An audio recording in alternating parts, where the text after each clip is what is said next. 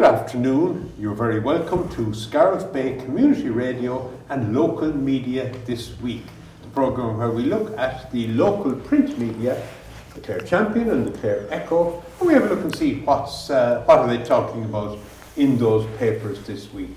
Local Media This Week is sponsored, kindly sponsored by Ruth Griffin Photography.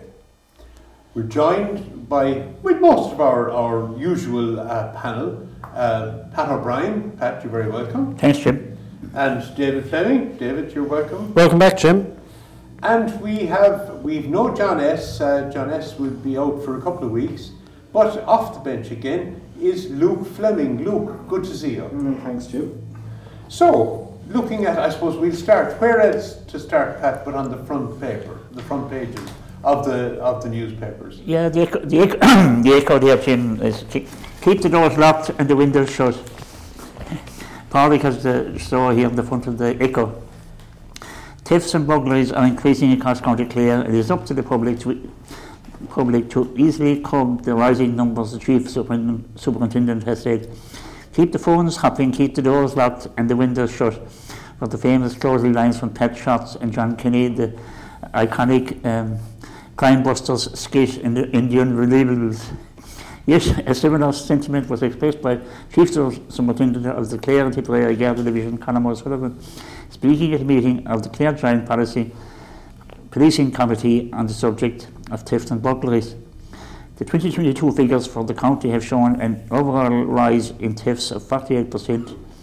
Thefts from shops are up 29 and with burglaries increased by 16. Thefts can easily be prevented by Australians. They are very easily preventable, or Sullivan stated. He flagged the vast amount of such incidents occur when cars are left unlocked or doors open. Mm. I know that uh, you, that's on YouTube, that video that uh, they've done. Unbelievable. And it, it, it is so funny. Funny. It is, I mean, it is very, very funny, but yeah. this isn't funny, it's a serious matter. Uh, but Jim, what I would say is that um, it's it's a little bit uh, a bit scaremongering. I don't know what the Clare Joint Policing Committee. Anytime it's being reported on, we always get a sort of a scary headline. Um, the fact probably is that the previous year, when it was during COVID, thefts declined. Yes. So the baseline was very low, and it might be just returning to a kind of a normal-ish level. Now, of course, any theft and burglary is bad, and what they're saying, you know um, be, be, be savvy and don't leave your windows and your doors open, like that's good advice. Mm. But, but the, the hint or the suggestion is that things are going up and up. And, I, you know, you'd hope that maybe we'd get a little bit of context to this. Well, I know listeners to Saturday Chronicle on Scariff Bay Community Radio at 10 o'clock every Saturday morning, where we have East Clare Garda Focus. And as often as not, there's no crime to report. Mm. You know, and even when some things are reported, maybe, you know, stealing some bit of farm machinery or something mm-hmm. like that, mm-hmm. or from a shop, but there, there aren't that many yeah. reports. Yeah. I can't remember any uh, of them. Uh, you'd say it to be fairly normal reporting, nothing out of the ordinary, would no, you? But, but usually they will say, or they start off saying, there was no crime yeah. to report yeah. this week. Yeah, yeah. yeah well, it appears here increasing burglaries were also recorded going from 130 in 2021 to 151 in 2022, a rise of 16%. Mm. There's been a reduction in the amount of thefts from moving or parked vehicles. The 2022 figures of 110 is lower than the 145 of 2021 yeah. of 2021 and represents a drop of 29%. But you can see what I'm saying, Pat. It's like it's like comparing air, uh, flights out of Shannon the today and last year yeah, or yeah. two years ago. Mm. It's not fair to compare them because of the pandemic. And, and people were indoors, and even the criminals, some of them were indoors, less yeah. less opportunities for these speculative crimes. A lot of these things. When you are. see they're, they're liable, they were liable to be stopped by a normal guard at checkpoint and say, "What are you doing oh, yeah. here? Yes. Where do you live? Where are you going? And are you outside your five kilometres?" Exactly, exactly. I, do, I mean, I remember, Pat, sorry, just growing up in Scariff Not alone were the doors not locked, the key was Key stuck in them. was, uh, you remember that Oh, too. yeah, yeah, yeah.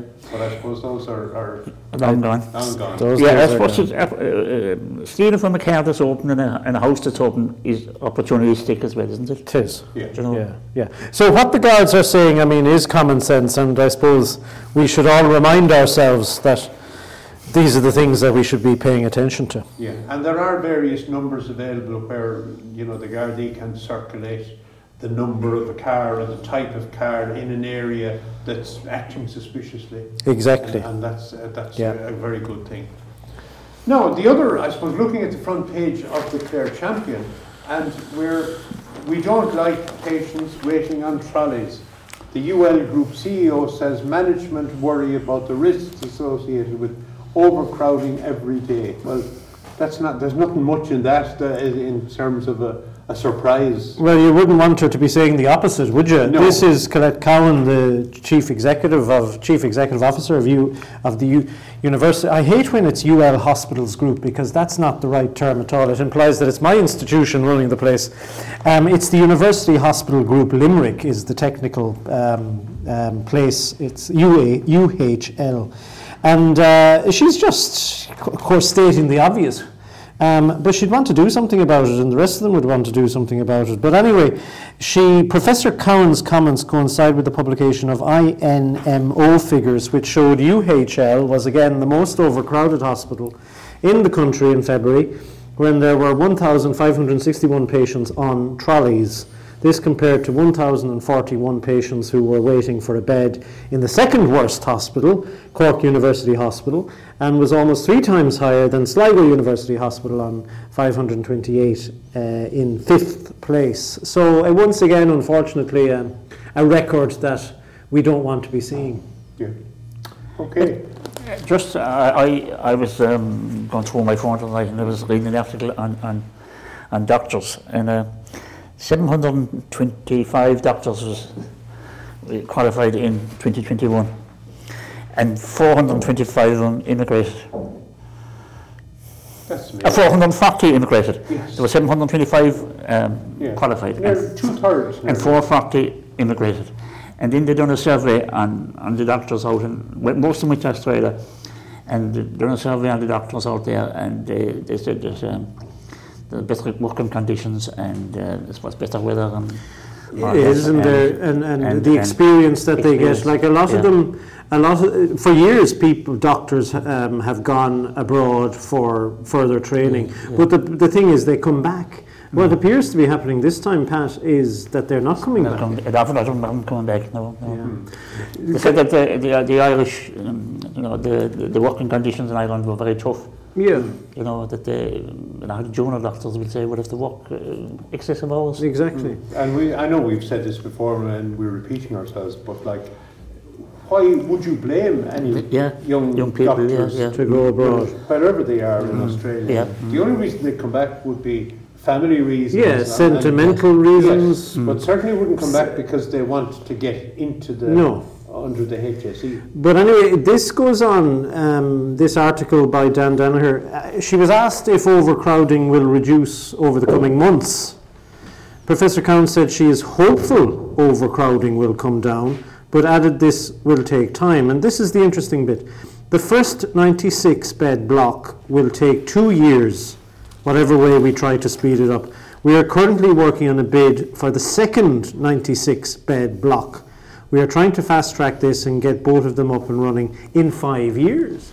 We're talking years now.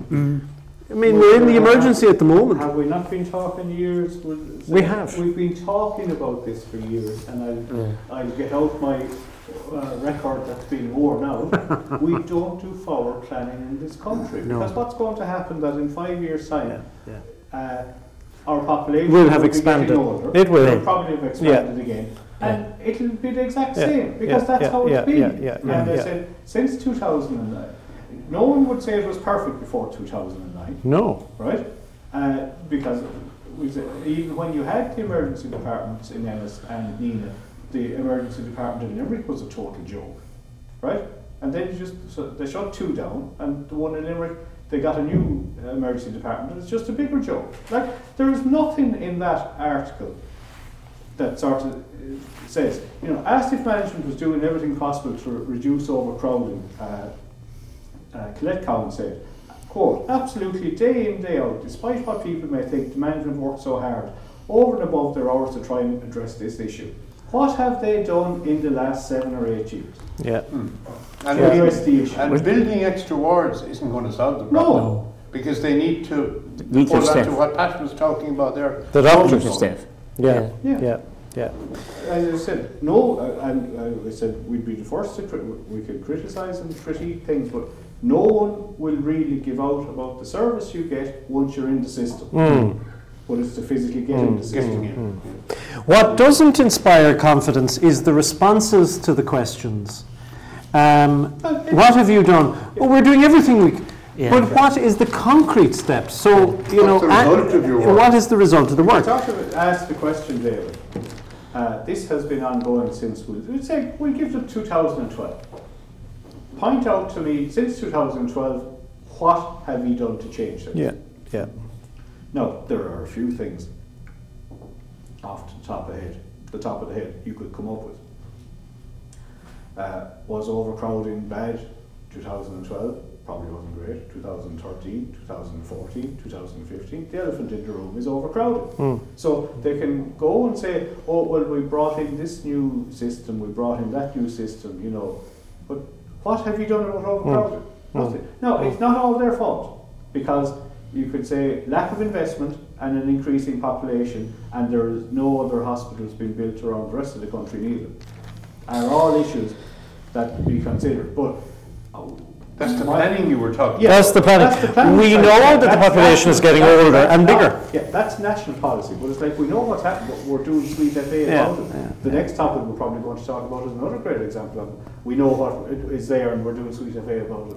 But But- the management of the hospital, what are, what have they done in relation Yeah. to people on trolley over the Yeah, last seven? yeah, yeah, yeah. Well, in recent times they have decided on, on elective, isn't it elective hospitals Yes.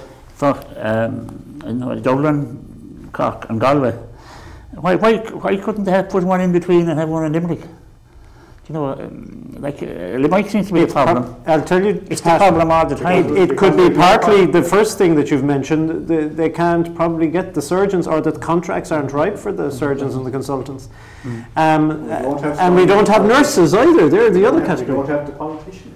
And the politicians. How yeah. do private hospitals, um, how are they able to function without queues, um, without the struggle to get into them? Because There's no A&E, Jim.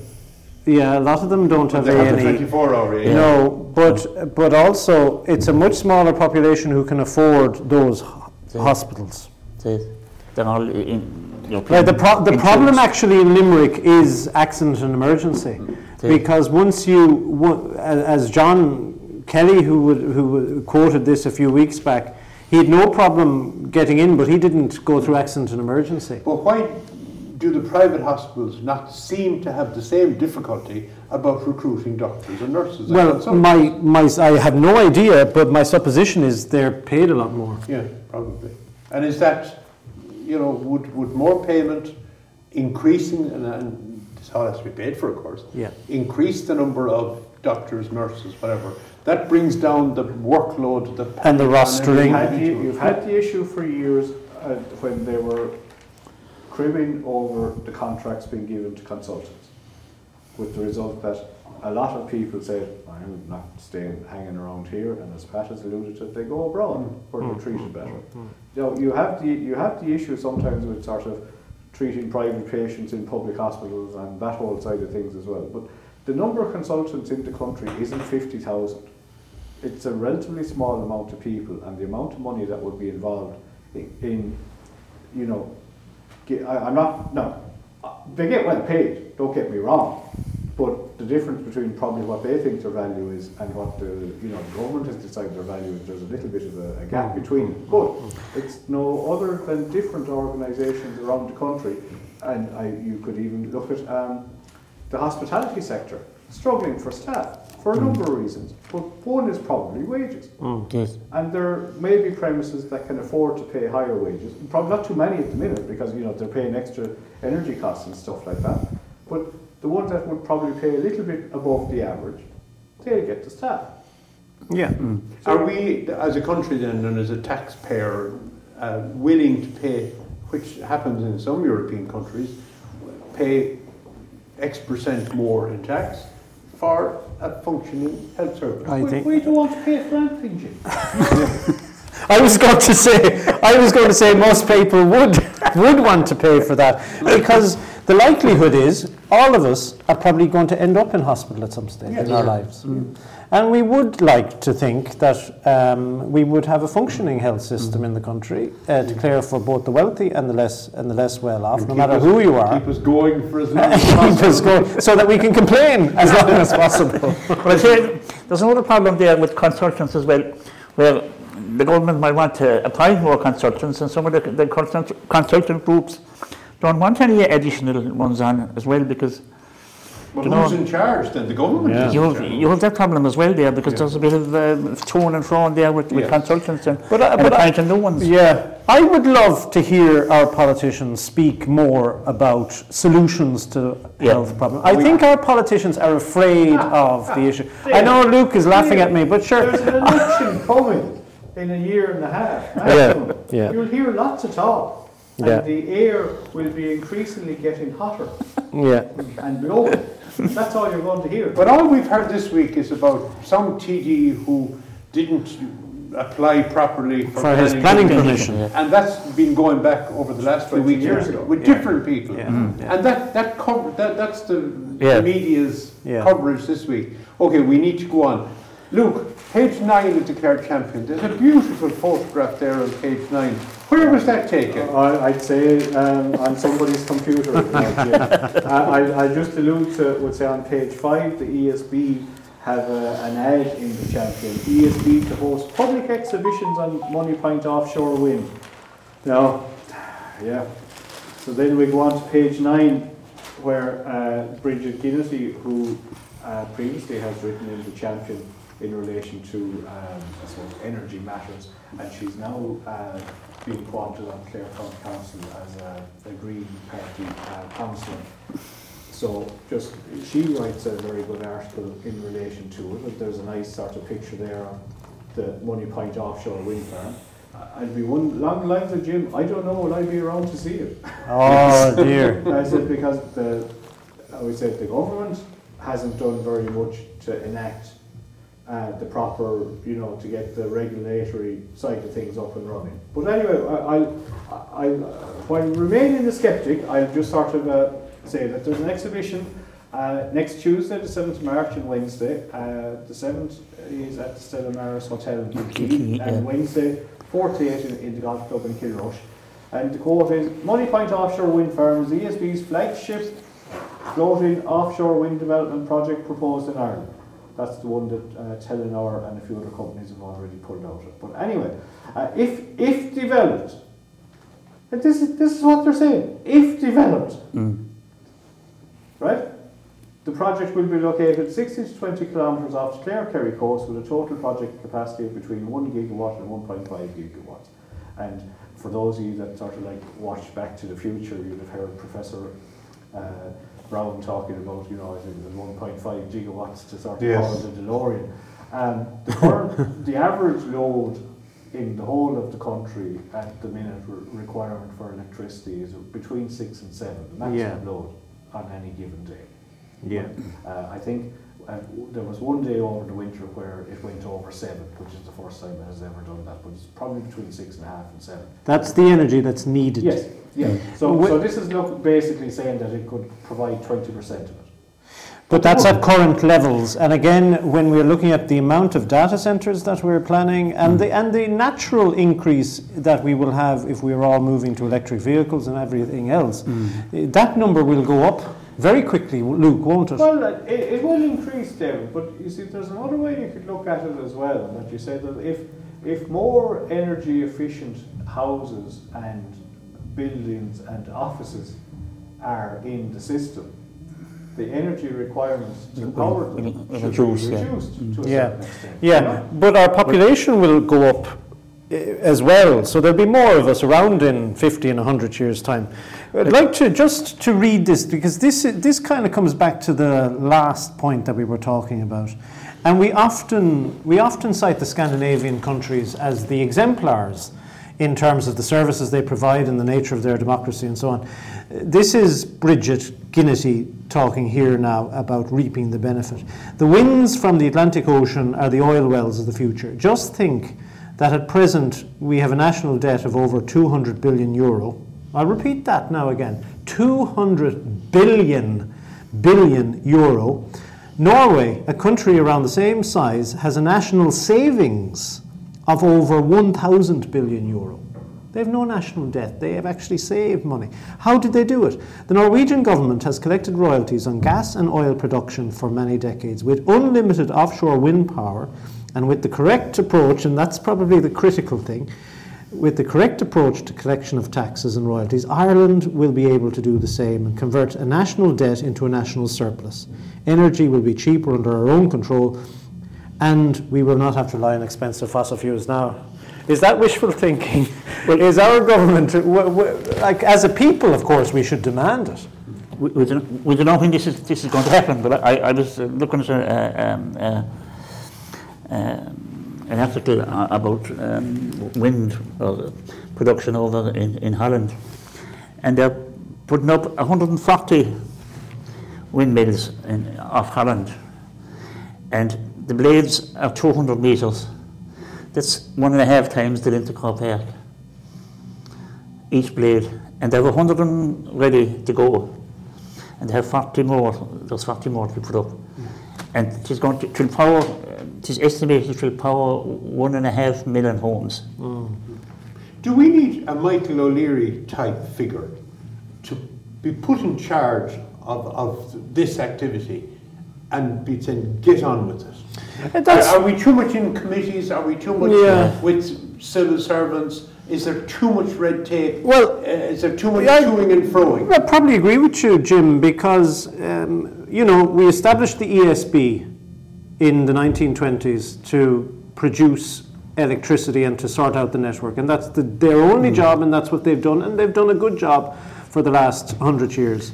And we might need we might need a similar agency. And they have the national broadband now, and at least they're, they're getting on with it, and they will be finished. Yeah. Pat. Yeah. But I have, They're getting on with it now. I have it anyway, Luke. Yeah, well, no, I- listen, I, I'm, I'm happy you are. But I think, But but, how long have you been waiting? but I think you're right. If we leave, if the government continue to drag their heels, which they are doing, and Yeah. like we have a Green Party in government for a reason. The people want to, the people who voted for them want to see this happen, but they seem to can't even get it going. Now I know it's it, they are getting it going, but it's just seemingly at a snail's pace. Because we two years ago we were still talking Yeah. about this. People, like, people talk about, you know, Ireland going to be uh, exporting energy. But uh, I don't know, I see in, uh, in another article um, I, I read about, down in, in, in France, they have 70, they're, ready to put up 70 of those uh, turbines up off, off of France from Cherbourg, and they have all the, they have all the stuff down there, and they're, they're, they're putting it all together. Uh, there's only one port in Ireland that's capable of doing any of that, and that's up in Belfast. Of- It's of- the- uh, of- large enough and large enough for, for any But of I this often kind wonder any planning system that allows one person in Tuamgraney or Scariff or whatever to Easy object, now. object to something off the coast of Mayo, for example. Yeah, but that's why we, but, but, but we have under the law strategic, I can't remember what the exact phrase is, but the law provides for strategic national purposes, like a motorway or something, to bypass the local authority and go straight to An Bord Pleanála. And that was an attempt to outdo those uh, certain level of objections. And I would, you know, we're waiting still for the enactment or the the formation of the sea authority that would provide. Like that was announced over a year. That was announced perhaps two over two years ago, and, we things- still haven't things- seen it. Things shouldn't take that long. They shouldn't. How come all those other countries, uh, like the, the likes of Holland, are putting up 140 huge Yeah. ones? Because the plan, France, yeah, yeah, plan. in advance, yeah. Mm. Yeah. Okay, we'll go on. Uh, from the sea to the land. There's a bishop in Ennis, uh, Pat, and he's going into selling some land. Yeah, Bishop to push on with sale on college grounds. Uh, the Bishop of Killaloe, Fintan Monahan, has confirmed that the diocese intends to press ahead with the sale of a greenfield site in St. Flannan's College in spite of opposition by staff at the college t- to the move. The sale is to facilitate a 25 million HSE plan for a 100 bed community hospital in the church owned green space at the college grounds. Bishop Monahan confirmed the diocese's intention to proceed with the sale as the HSE lodged new documents with Clare County Council to advance the controversial planning application. In placing the proposal on hold last September, the Council demanded that the HSE clearly outline confirmation by school authorities or management that the subject lands are not required for any potential future school expansion on the community on, on the community's own lands. Now, so it looks like they're going to push on with it anyway. Um, the, the plans are still objecting the, the staff, and they can go on. They can put in a, a proposal now to, to, to object Yeah. if they want to. Who? The, the, the staff of St. Flannan's College can Yeah. still object there. What's your own view, Pat? Would- Do you want to, w- w- would you want to see the place built, the community hospital, or would you want it kept for St. Flannan's school purposes? I don't know. I, I, um, all that ground around St. Flannan's is nice, and it is, it is, you know, it is. Um, you, you probably need um, facilities there around it. There's green space Mm. close enough to the college.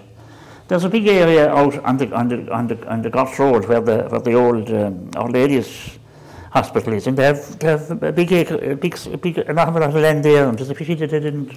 So you're saying there are alternatives for the they could HSE's have put it community in there, hospital? Really, Yeah. you know. I, I think I'm thinking of other things back. I was in Krakow last week, and and they have a lovely, a fabulous tram system hmm. in the city. Hmm. We had a tram system in Dublin up to the 1950s, hmm. and we tore it all up. We did. Uh, we had fantastic in the late 50s.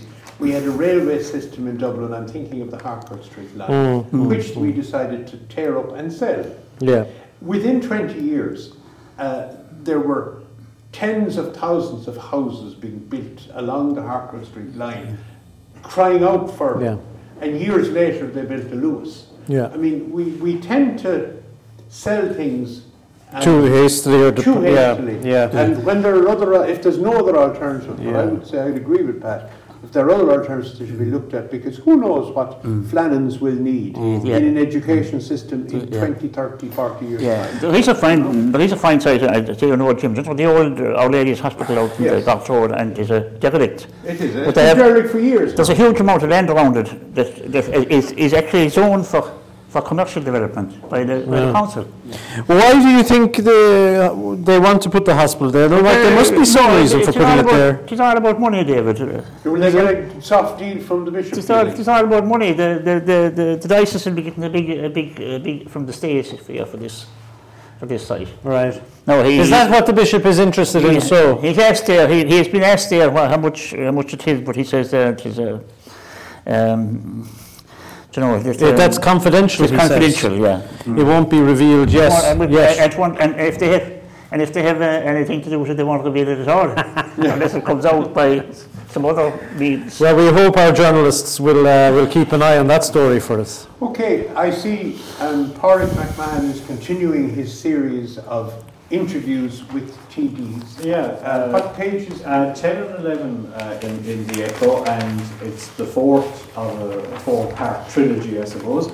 Uh, and it's Violet Wynne uh, is in uh, the, the profile this week, and like all the other weeks, there's uh, three articles. Uh, there's a, an interview with uh, Violet-Anne herself, then there's uh, a few other bits and pieces there as well. And would encourage, uh, as always, everyone if you want to read it, you can get the paper edition, or it'll be in, on the digital version as well. And if you have a subscription, Well, look, there's a, a photograph there of Violet-Anne and um, Councillor Donna McGettigan, and they're, they're very petty there, but maybe in the next general election they mightn't be as petty. exactly. Oh, well, I'm sure it'll be all cordial then anyway. So, uh, and, and they're not the only politicians that are pictured in the papers uh, this, this week. Because uh, uh, there's another bit there, I suppose, that we, we'll talk about later. Uh, Jim, you, you know, we say there's a few councillors pictured on, on the back of. Uh, the back of the papers. Okay. Well, listen, we, we've reached the halfway stage. And um, as always at half time, we like to bring a little light musical relief. So Pat has uh, his notebook out, and uh, what, are you, what have you prepared for us today, Pat? Uh, Christy Dignam, I suppose he's not very well at the present time, and uh, we wish him the best. And Aslan and uh, Crazy Crazy World.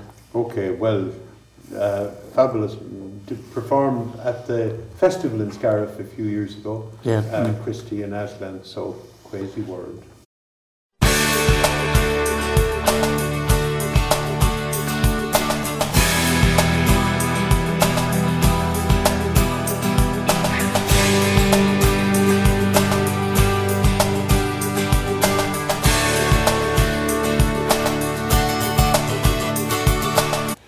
Very welcome back. You're listening to local media this week on Scariff Bay Community Radio. And Pat's choice there for the halftime break was uh, Christy Dignam and Aslan with Crazy World. And we send Christy our best wishes with his current uh, health situation. Now, looking at part two, and there's there isn't a lot of material about East Clare in this week's papers. No, we were surprised that the Clare Echo has doesn't have an East Clare page this week. I think, Luke, am I are right in saying that? Uh, Or no, do they have do they have something? Doesn't doesn't appear to be, but uh, I, Yeah. you get the impression there's a lot in the Echo. You know, content-wise, uh, there's there's one or two things The that opening were of in that were miss are missing. You know, there's the the, No. the quiz. The quiz, No. yeah. I think uh, the opening of Crusheen railway stop is taking over the East Clare page. Yeah, well, But, but, but we should feel a little aggrieved because Shannon always gets its notice. West Clare is in there. Oh, sorry. East Clare is there. There's, there's, there's a half a page. We're sharing it with West Clare. They've divided the county between us. Sive Mark's Shannon side return is one of the stories, and uh, Wall honoured at, at awards. This is John Wall, who, Yeah. who was involved in the Irish Cancer Society Research Awards. But, um, you know, there must be more going on in East Clare than just those two bits of stories. Well, there seems to be a lot. Oh, something that's going on everywhere is hedge cutting. There is. And uh, David, something caught your eye in relation to hedge cutting. Well, I did. I saw this because I know some of our councillors are very agitated about um, hedge cutting, but of course, we're, this is page 12 of the Echo. Um, hedge cutting from hell. Um, by this is a quote from a, f- a fountain resident, uh, which is in Kilcurrish Fountain near Ennis. And uh, they seemingly had a very nice country road, and you know those roads, uh, small little by roads, and the hedges are forming a tunnel. Well, yeah. mm. And the residents liked this. I mean, it's a fairly rural road. There was only two um, two people maybe living down it.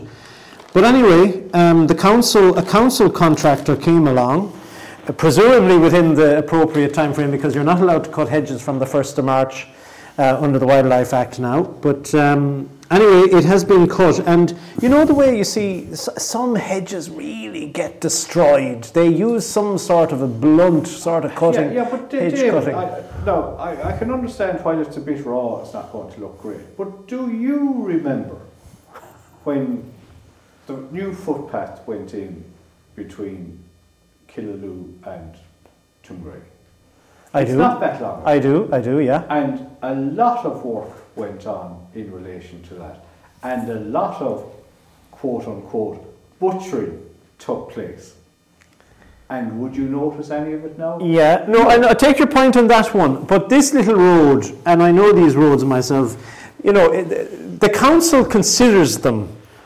Uh, the council did a report here uh, in 2022, it was inspected, and it was found to be, quote, sub, has a substandard condition, and as a result had been put forward for, for, wait for it, restoration maintenance for 2023. Now, the restoration is get rid of the canopy um, and to put it all back and cut out and you know make it open. Whereas the residents are making uh, making the point is there's actually nothing wrong with it. You know these are hawthorn bushes, and by the looks of the picture anyway, they're not big trees. They're hawthorn bushes. So I can, I get your point. It'll grow back.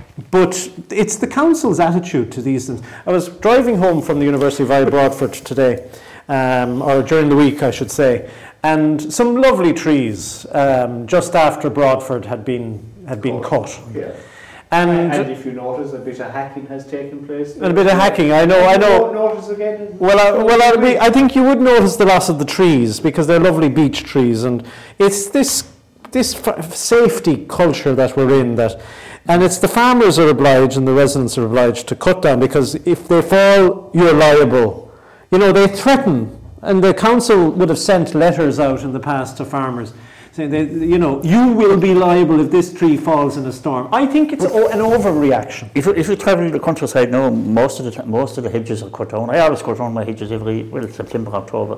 Yeah. Every year with a machine. Yeah, well, that's the right for an time of awful lot to of- cut them. an awful lot of them been trimmed back. Yeah, uh, and yeah. They're, they're encouraging people to trim them because it's a safety issue, you know. Yeah, I was in I think, but I think. Pat, sorry, Jim, I think, Pat, they're overdoing the safety point. Yeah. Yeah, the Prosper, I was in Whitegate during the week, and there are an enormous amount of trees cut down uh, in the area, one particular area in between Whitegate and Mount Shannon. I passed that the other day and I saw it, noticed that too. No, They- they're all at the roadside, Yeah, or yeah, most of it are. yeah, yeah. Sometimes it's stretching it to see it at the roadside, but it's it's it looks terrible. I would have to say it looks Mm. terrible. We're not happy either way. Okay, listen, Pat, you spotted something about the RNLI in Killaloe. Yeah, Now, the- RNLI is a great service to have, uh, particularly when you need it and when you're on the water and you're in difficulty. Yeah, and Jessica Quinn has the story here on page 9, Jim. A married couple who have been, Champion. on the Clare Champion, yeah. Uh, a married couple who have been volunteering with the Lough Derg RNLI for over a decade are urging others to push the boat out and get involved with the service. The RNLI is looking for new fundraising volunteers to join this life-saving crew at Lough Derg, just like the, the charity lifeboats. The RNLI's funding team need a dedicated volunteer crew. Volunteers are the heart of the RNLI and make up 95% of the people. They are only people who do extraordinary things and without them the organisation couldn't continue to save lives at sea or inland waters. So I suppose they're just appealing for maybe more um, volunteers and um, I suppose they need money as well and they'll have to collect money too. Yes. but- Uh, we're going to have um, another man that does a lot of um, work for the RNLI, Joe Queely, will be on with us in a couple of weeks' time on, the, on, on Saturday Chronicle, so we'll, we'll, we'll, we'll, Yeah. we'll be talking to Joe. A on- that on isn't short of words. Oh, Pat. no. Okay. so we'll be talking to Joe on that as well. Lovely. We, we heard recently, of a, um, and it's on page seven in the Clare Champion, a historic find will paint, paint a picture of Clare's past. And of course, when, when we heard about this on Scariff Bay Community Radio, like any good radio station, we sent our men, our news hounds there, uh, to have a look at this and to investigate for themselves, David. That's right. I had a look at this. This is um, this is a, a vast collection of estate papers um, that were located by a colleague of mine in Mary Immaculate College, Dr. Paul O'Brien. They were in the classic, the perfect classic story. They were in an attic. You know, you know the way you, you look in your attic and you might find some. Well, all of this stuff was in the attic. A man in Limerick had come by a whole set of uh, metal boxes that were being thrown out by a solicitor somewhere in Limerick. Um, years and years ago, this happened, and he collected them. And his wife told him, "Get rid of those boxes." But anyway, he put them up into the attic, and he's getting on in life. And he decided, well. I want to make sure that these are kept. So he, do, he gave them to Paul O'Brien, who, as I said, is a lecturer in, in Mary Immaculate College. I went in the other night to have a look at them. They're exactly the type of papers that you would expect from a solicitor. They're very legal, legal to do with land, leases, purchasing, and so on. There is some clear interest. Um, there's the McDonald's, the McDonald estate, which became the Armstrong McDonald estate uh, near Kilkee and Lishan, and uh, there's the the O'Briens of Cratloe, uh, a good bit of material from them. Um, and there's other bits and pieces. They actually, he actually doesn't know what he has because there's about, I'd say there must be about 20 boxes of stuff. I opened one or two. Some have a lot of stuff. Some have a great deal more. It'll take a long, long time for them to be catalogued. But for people who, who would have had ancestors and who would have been interested in those places, I think they'll be interested. They'll probably find, uh, find them. And in the absence, as the article by Dan Danaher talks about, you know, our records, our state records, including many of our legal records, went up in, in smoke in 1922 at the beginning of the Civil War. Um, so there is a loss. So any time when these things come by, uh, they're worth they're worth um, having a look at and, and seeing. The other history-related thing, uh, Jim, before you want before we move on, is kind of a sad development, really.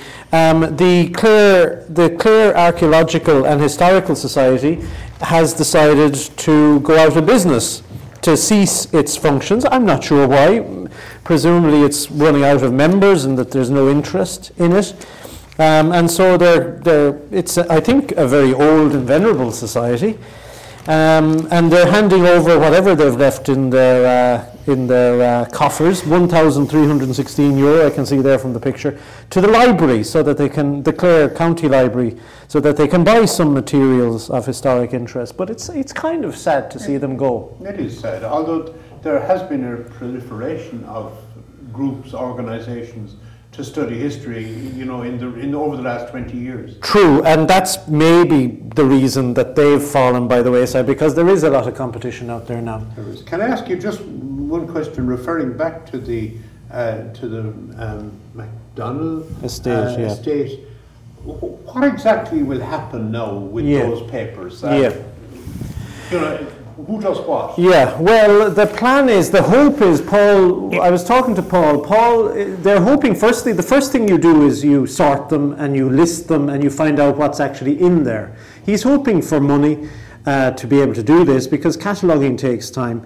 They don't really have an archive in Mary Immaculate College, so, but they, they're, they're providing a space for it. They're hoping for students to work, doctoral students to work on it and to make it become ultimately accessible. But the very first stage is to figure out what they have. So a catalogue will be produced. Yeah, mm. Okay. Mary Lou wouldn't be related to those McDonald's, would she? But she might. Way back. You never know. okay, uh, Luke, um, Tuamgraney features again in the Clare Champion, um, where I think it's on page five of this week's Clare Champion. There's a lovely photograph there of Michael Blake speaking in Tuamgraney last September, returning home with the uh, in triumph with the the uh, Aga Khan Trophy. trophy. But um, it's he's not the only member of the Blake family who is No, but- involved in horses. Well, I said they're, uh, the family are, we say, renowned and very successful, and uh, uh, yeah, a nice picture there that John Kelly took on that uh, nice evening we had back in September with Timmy looking on uh, in the background there, and uh, David Blake, who's uh, has been chosen to uh, put on the green jacket at uh, the Four Star Nations Cup. Uh, it's first, I, uh, I said I'm not too well up with uh, the horsey type stuff, but uh, the Four Star Nation, uh, it's obviously not Five Star Nations Cup, but uh, um, there's a, a few uh, people uh, that will be involved. Would say people that we know and people that you've interviewed. Uh, would say David is going to be uh, with Claude, owned by Pine Hollow Farm. Uh, O'Connor will be there with Bear Berlux Zed, owned by Coolmore Show Jumping. Cork Shane Sweetnam with Namast Van, I won't make a fool of myself uh, pronouncing that, that name, owned by Shane Sweetnam. Tipperary's Max uh, Wa- Wachman with uh, Kilkenny and uh, He was in he was in Tuamgraney. As well. Uh, and uh, Derry's Daniel Kyle with Legacy owned by Daniel Kyle. So, you know, uh, David has uh, pedigree in uh, the horse race, show jumping uh, side of things, not Yes. horse racing. Uh, into 2021, he led Ireland to a 1-2 at the Winter Equestrian Festival in Florida. And, uh, you know, so he's 20, 28 years old, so we wish him the very best. Absolutely, really, it's it's great to see. Uh, and I suppose Michael Blake, his as as chef d'équipe, he's trying to put to match the horses and riders. Yeah, and, And- I, and I, I, as he has always, as he has always said, is that he'll use plenty of people with the aim to try and get the best out of everyone. You know, so Yeah. uh, uh, it's. I think Ireland uh, in, in the Nations Cup, we'll say during the whole season, they could have two maybe two teams on the, on the road, or maybe three. Yes. And a lot of the nations will be the same way, you know, that have that have maybe a team in different shows around the, around the world. And for the big events then, or Yeah. for the Olympics or something Yeah, like that, they, they try They and pick have the best team, yeah. The Olympics is only around the corner. It's next year in Paris, isn't it? That's Yeah, right, yeah, yeah. yeah, That's right. yeah. Okay, again, staying. they say a week's a long time in politics. Uh, uh, you know, a few months can be a long time in the horse, the show Yeah. jumping Yeah, side things as well. You know, horses Ener- being ener- out of form and all, exactly, injury and all yeah. that type of stuff. So. Yeah.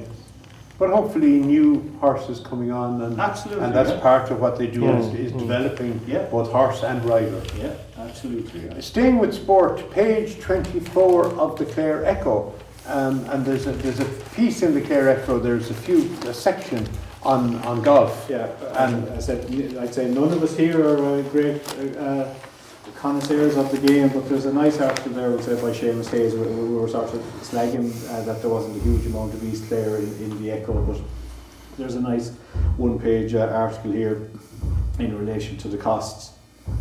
Uh, you know, we'll say to take up, we'll say golf for the year, and uh, there's a few special offers there.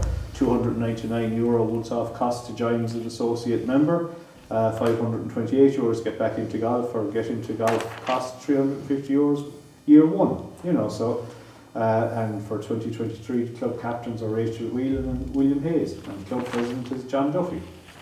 So again, And if we, want, if we want full membership, Luke, it's 754. yeah, But it's highly competitive um, when looking at the prices. It's wonderful that they've produced the prices. So as Luke was saying, you can you can join there. The cheapest rate in East Clare, uh, 299. It's the introductory offer.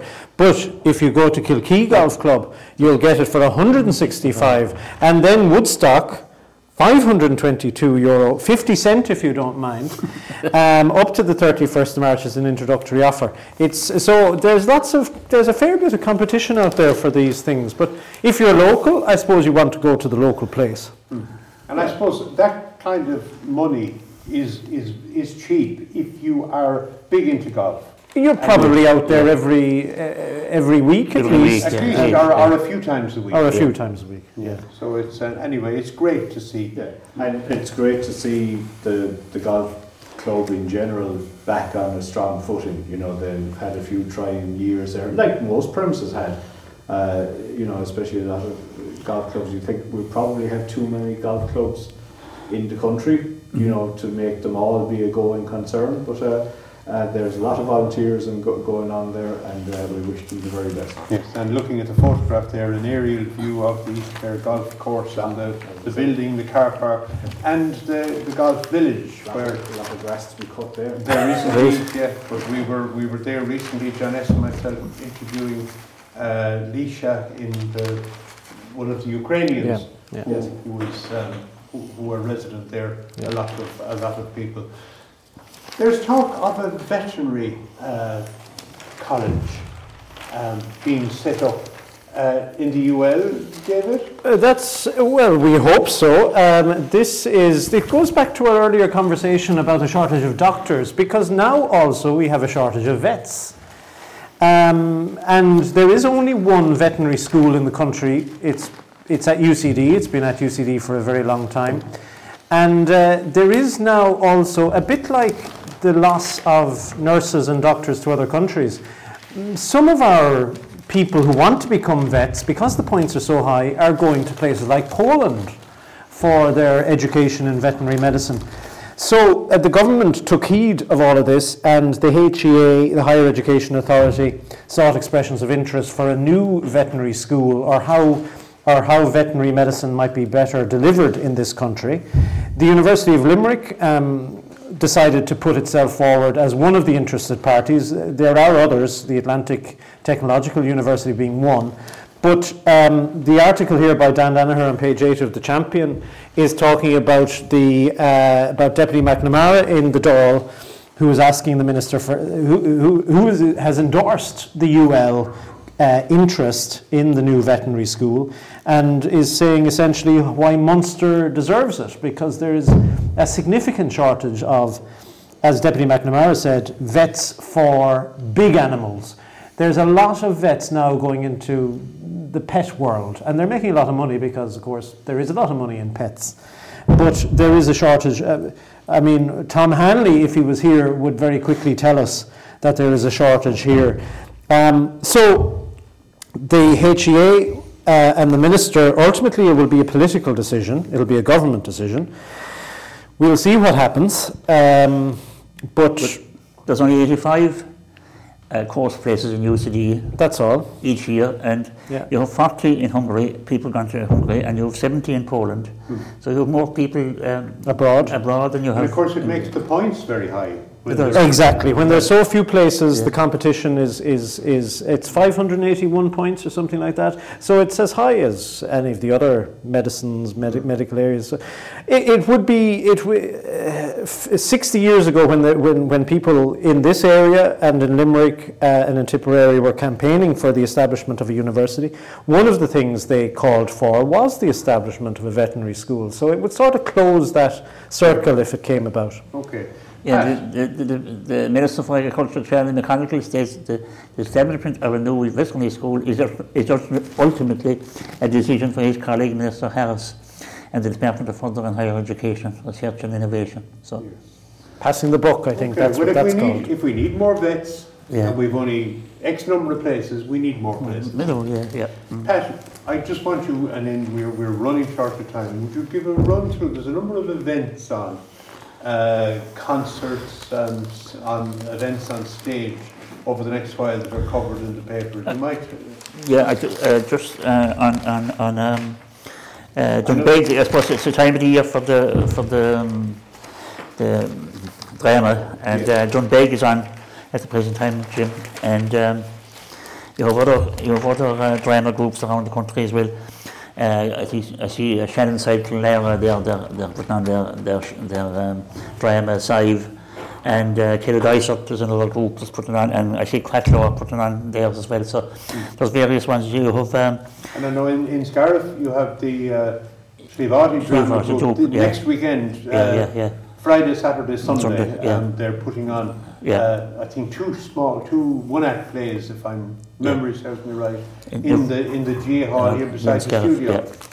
And um, you have the West Clare Drama Festival in Doonbeg, and that's from Saturday the 4th to Sunday the 12th of March, and you have various uh, groups in that as well. And um, Connacht here now in Tulla, they have a um, events there over the over for March. On Friday, uh, they have the first Friday singing night. It's a, it's a Shadow singing night. Uh, it's on the first Friday of every month, so it's on uh, on Friday night the March, March 3rd is the 4th, uh, and the 4th March you know PJ Murray and Seamus Shannon, and then Saturday the uh, 18th of March you have Frankie Gavin and Catherine McHugh, and uh, Saturday the 25th of March the, Fo the Fogs, uh, Tribe Folk Band.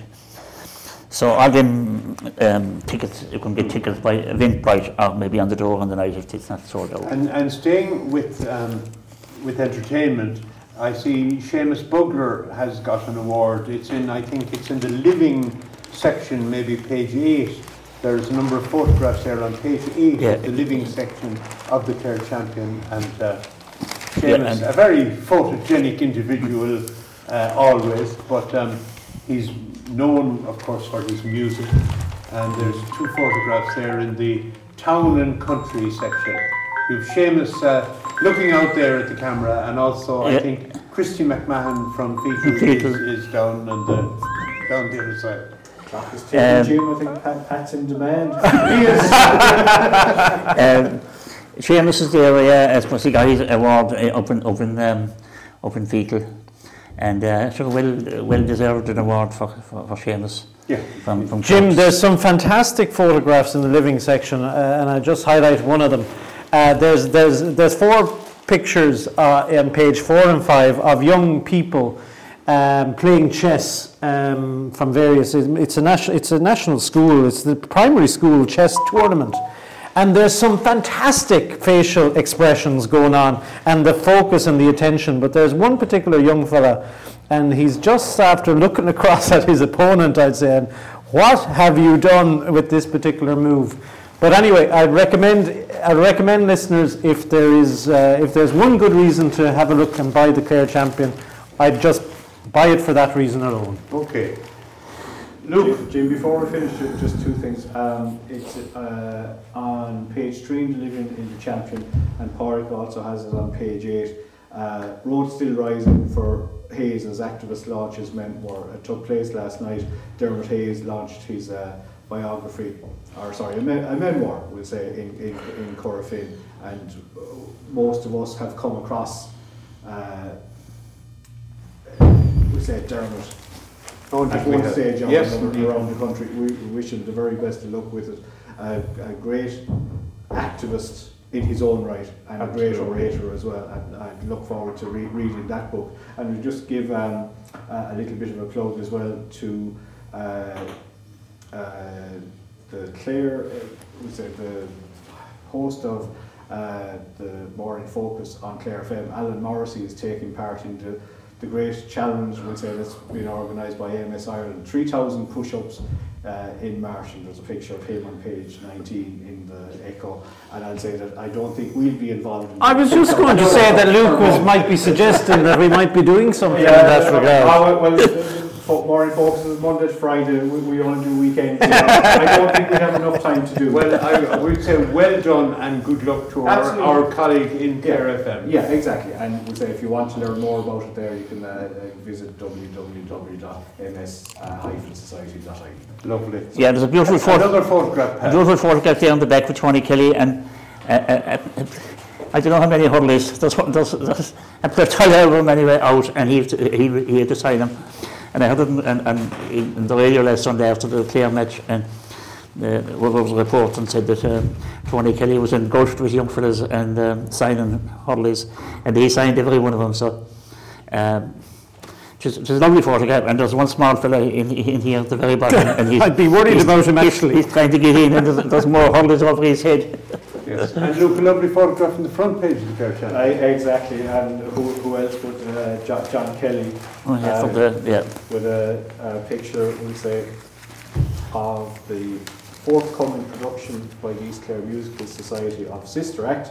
And you had uh, Sinead O'Callaghan, Grace Guilfoyle, Claire Daly, and uh, Conor McGrath. Uh, you could have thought it might have been a, a scene out of Father Ted there at one stage, but no, it's, it's uh, for Sister Act. Okay. And, and you have you have the sisters on the front page, Jim, and then you have uh, the the how not the sisters on the back page. Well, well, some of our colleagues we have have to this- be diplomatic. The sisterhood. yes, the Some of sisterhood. our yeah. colleagues on this radio station call the people, call this show the men's shed or the men's club. That's So- very wrong. It's with certain trepidation that uh, Luke refers to page 22 of the back page of the Clare Champion, International Women's Day next Wednesday. Well, well, what I refer to it is uh, are some of uh, John S.'s favourite people are photographed here on the back of it. Uh, his favourite councillor, in Clare, uh, Councillor Mary Howard, Donna McGettigan, Clare Colleran Molloy, and Councillor Anne Norton, uh, all uh, members, of course, of the council. And the one thing they have in common, of course, all ladies. And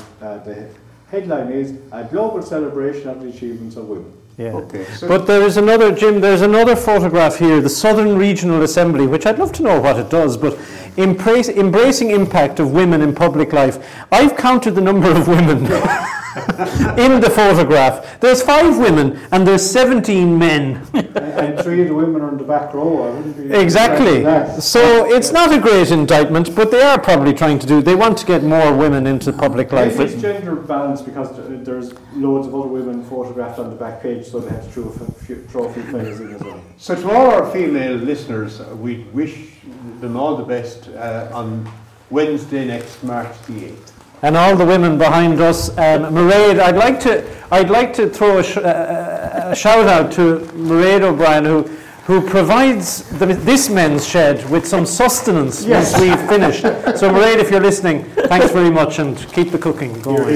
Listen, we'll have to finish up there uh, to um, Pat. Many thanks, Pat. Thanks, Jim. And to David. Thanks, Jim. David. And to off the bench again, Luke. Uh, Thanks, another sterling performance. Thank you very much. Um, Pat, can we go to you for We'll uh, have- a piece of music? With the Vendor and the, the second waltz. The second one. Second waltz. uh, There, might, there only might, might be a few seconds of it. okay. Many thanks anyway, and thank you for joining us. We'll see you again, please God, next Sunday afternoon. Uh, from us here, goodbye and God bless.